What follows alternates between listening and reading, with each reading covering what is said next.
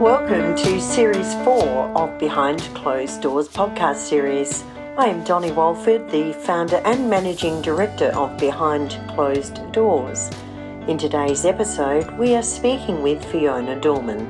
Fiona is a talented and genuine woman who is an inspiration to all women who want to have it all.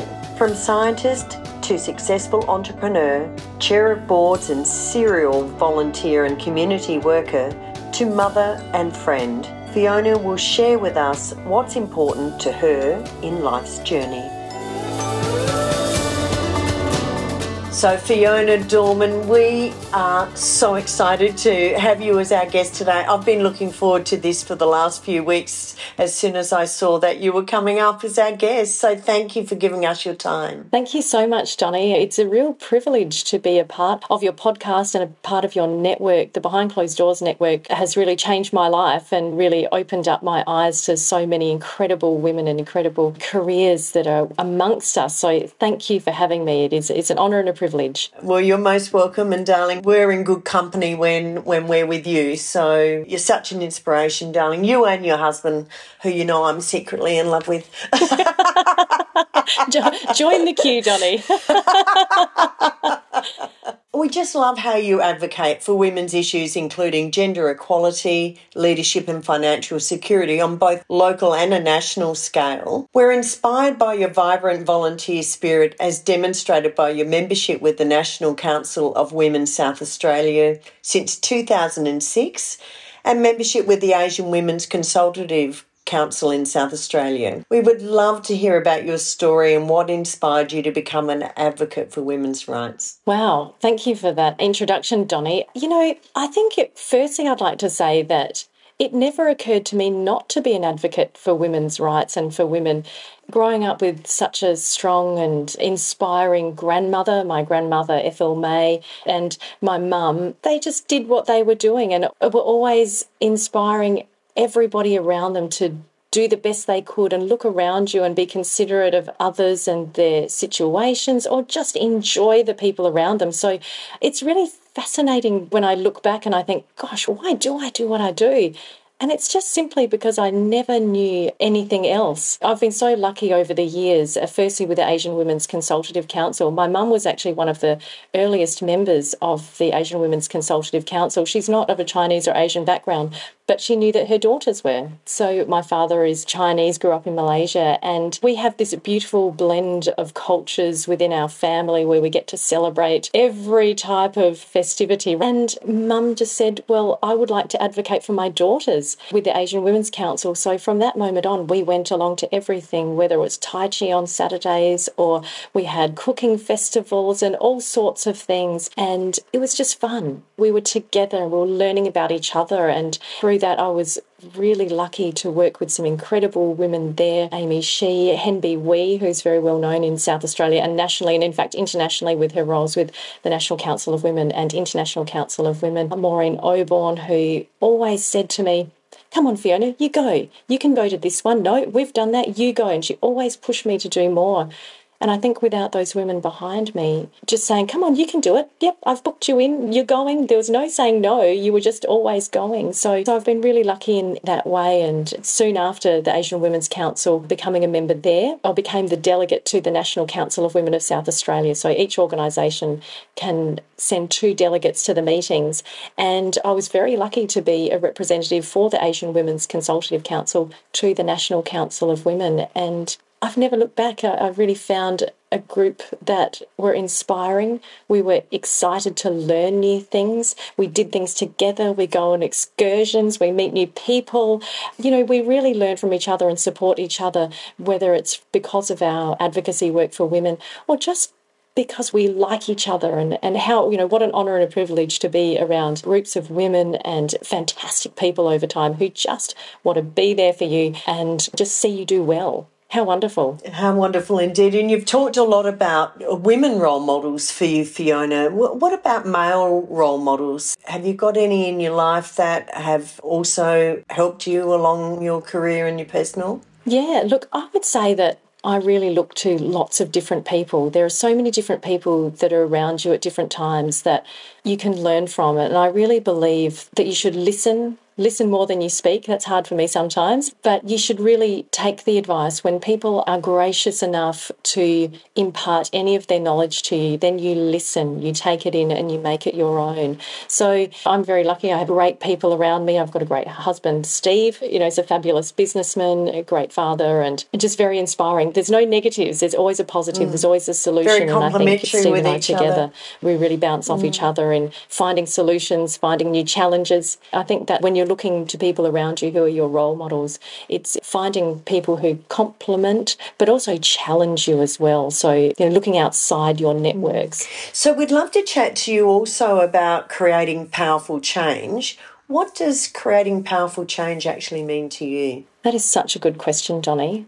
And powerful change to me is absolutely about sustainability. When I think about change, I always think change not just for change's sake is to look widely and deeply about change and how to make sure that the changes that you put in place can manifest themselves sustainably and to make that happen you need to empower the people around you, inspire the people around you, but also consult with the people around you to make sure that we're all doing it together that we're making the changes that we all agree on and can take that into the future.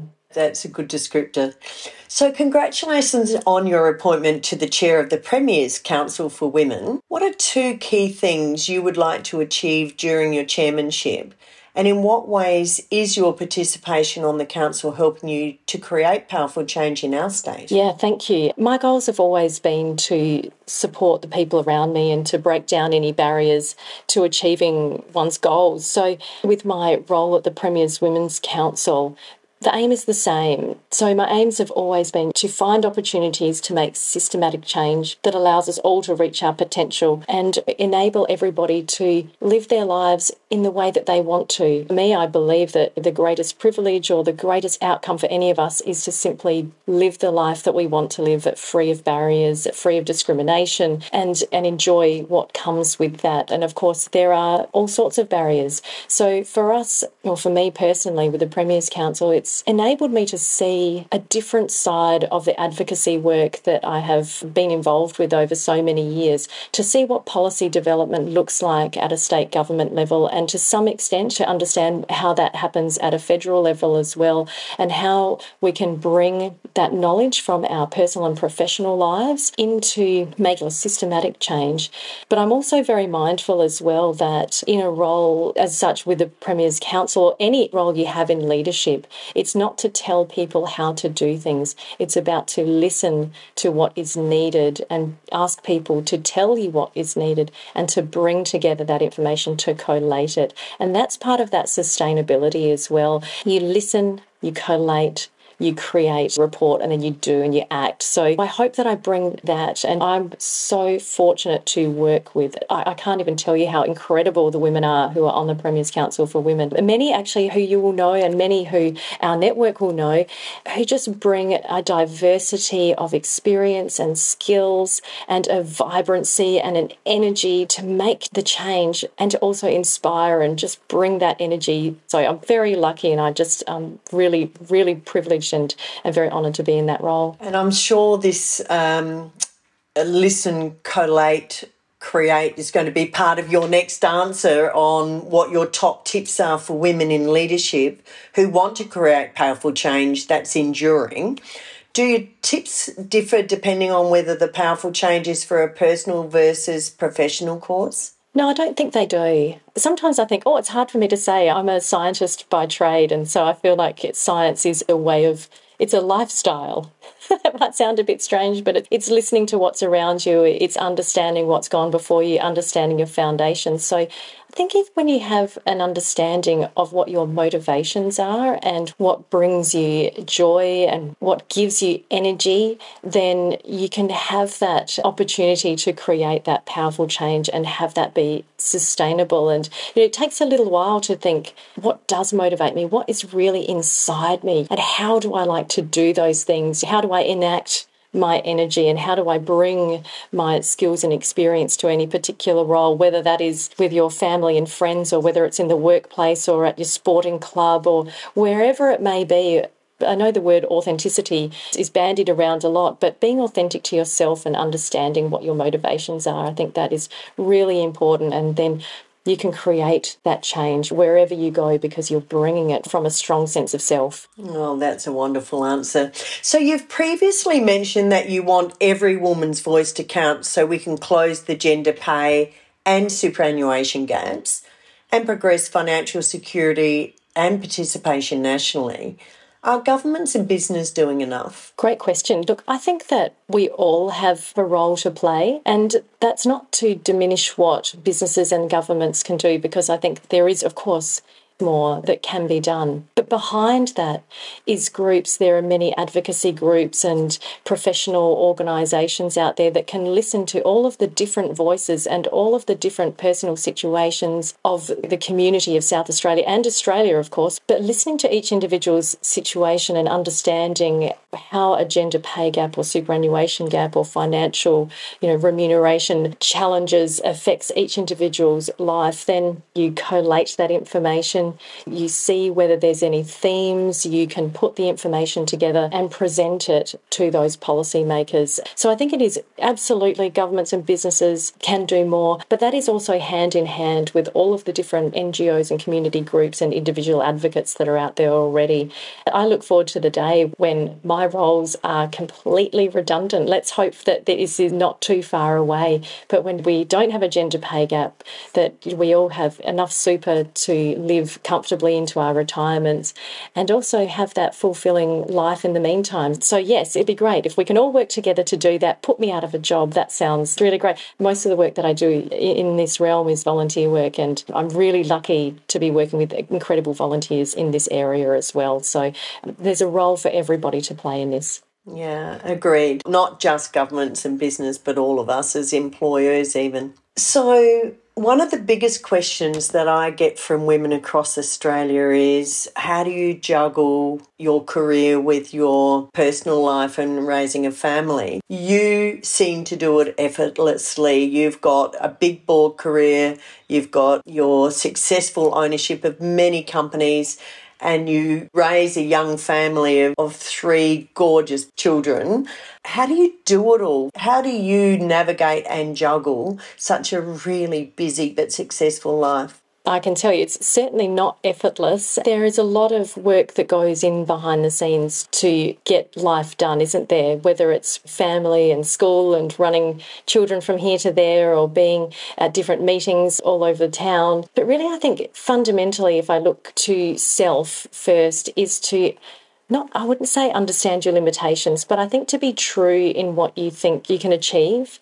So lots of people will say, "Oh, you know, don't be a yes person all the time." You know, those kinds of words, and sometimes I think it's not particularly helpful because I think we all want to do more. We want to use our energy, but then having that moment to say, "Okay, is it realistic? Can I fit this in? if it's something that's important to you, then you'll find ways to make sure that you can make it to that meeting or the conference or work along the day to get a project done and all of those things the other thing is I learned a new word not long ago, which is diarize. And I think diarizing your life is really important, putting everything in and making sure that you can just really see. For me, I'm very visual, so I like calendars. I like cal- I have multiple calendars. I have wall calendars. I can see everything as I walk past it in the morning. There's one in the kitchen, and uh, the children can see what they have on. We can see what we've got coming up. So it's really just being really really organised. I was just going to say, you're talking about being organised now, aren't you? Yeah, there's actually no magic in it. Organisation and communication.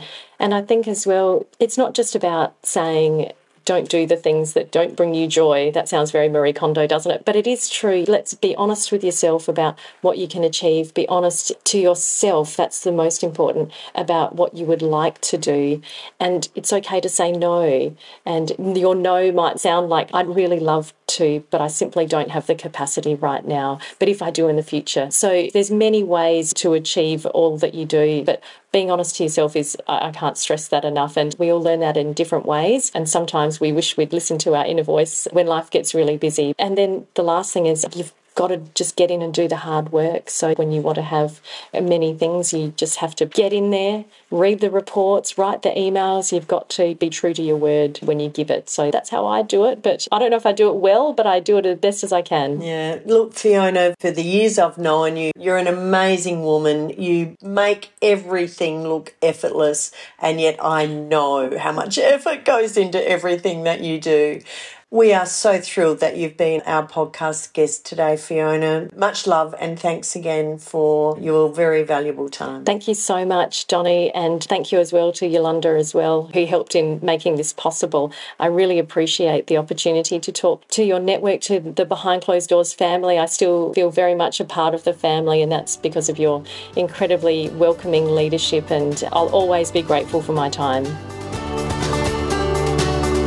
Thanks for listening to Women on the Move, the Behind Closed Doors podcast. Don't forget to subscribe so you never miss an episode. To find out more about Behind Closed Doors, visit www.behindcloseddoors.com where you can find the full range of membership options. Women on the Move was recorded on Kaurna lands and is a narrative network audio production.